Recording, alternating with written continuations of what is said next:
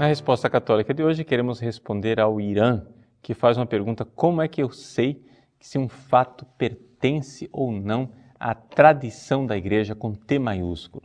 E o Irã aqui faz um exemplo. Por exemplo, algumas pessoas dizem que existe uma tradição segundo a qual Lázaro, depois de ressuscitado por Jesus, foi bispo de Marsella, na França. Mas o Evangelho nos diz, em João capítulo 12, que os fariseus fizeram planos de matar não somente Jesus, mas matar também Lázaro. Final das contas, Lázaro foi morto ou Lázaro foi ser bispo de Marsella? Bom, veja, aqui nós precisamos fazer uma distinção entre tradição com T maiúsculo e tradição com T minúsculo. Quando nós dizemos tradição da igreja, tradição apostólica, nós estamos falando daquilo que é palavra de Deus. Portanto, existem duas formas de transmitir a palavra de Deus ao longo dos séculos. Uma forma é as Sagradas Escrituras, outra forma é a Sagrada Tradição. Então, essa tradição com T maiúsculo, ela não é uma tradição que se refere a fatos, a não ser que esses fatos sejam essenciais para a fé. Ou seja, a tradição que é a palavra de Deus, ela é uma transmissão daquilo que é a fé, que é a moral da igreja, que é os acontecimentos salvíficos de Cristo. Então, por exemplo, quando eu falo de um fato, se Jesus morreu ou não morreu na cruz, se Jesus ressuscitou ou não ressuscitou, esses são fatos que pertencem à tradição com T maiúscula, porque esses são fatos que são necessários para a nossa fé. Agora, mesmo outros fatos contidos na Sagrada Escritura, se de fato os magos vindos do Oriente são personagens históricos ou são uma criação literária de São Mateus. Fatos, como, por exemplo, quando Jesus expulsou o demônio não é, daquele endemoniado na terra dos Gadarenos, se Jesus expulsou o demônio de um endemoniado ou dois endemoniados, porque dependendo do evangelho, fala de um ou de dois. E lançou aqueles demônios, a legião de demônios, nos porcos.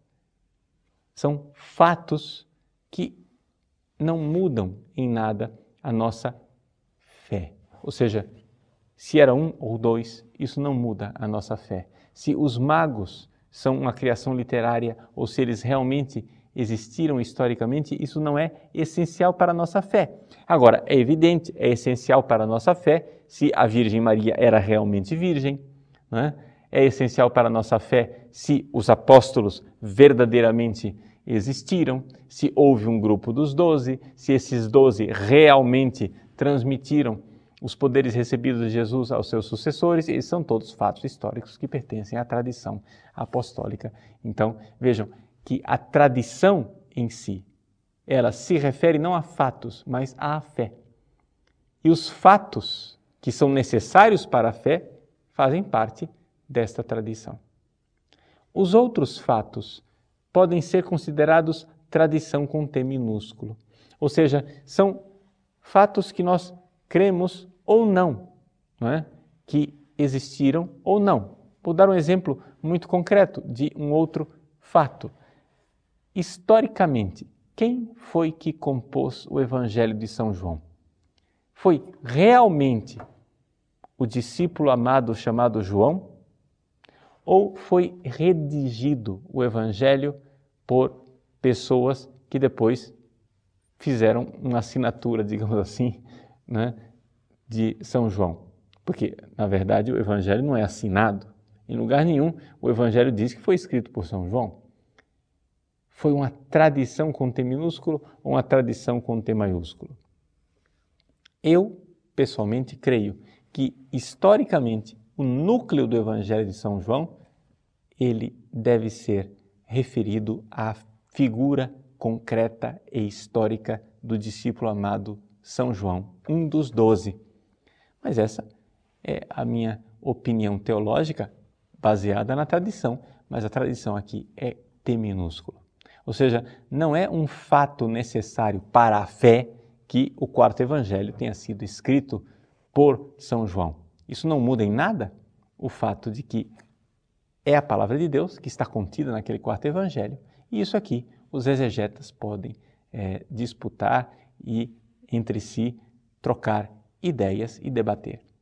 Cada um tem a sua posição.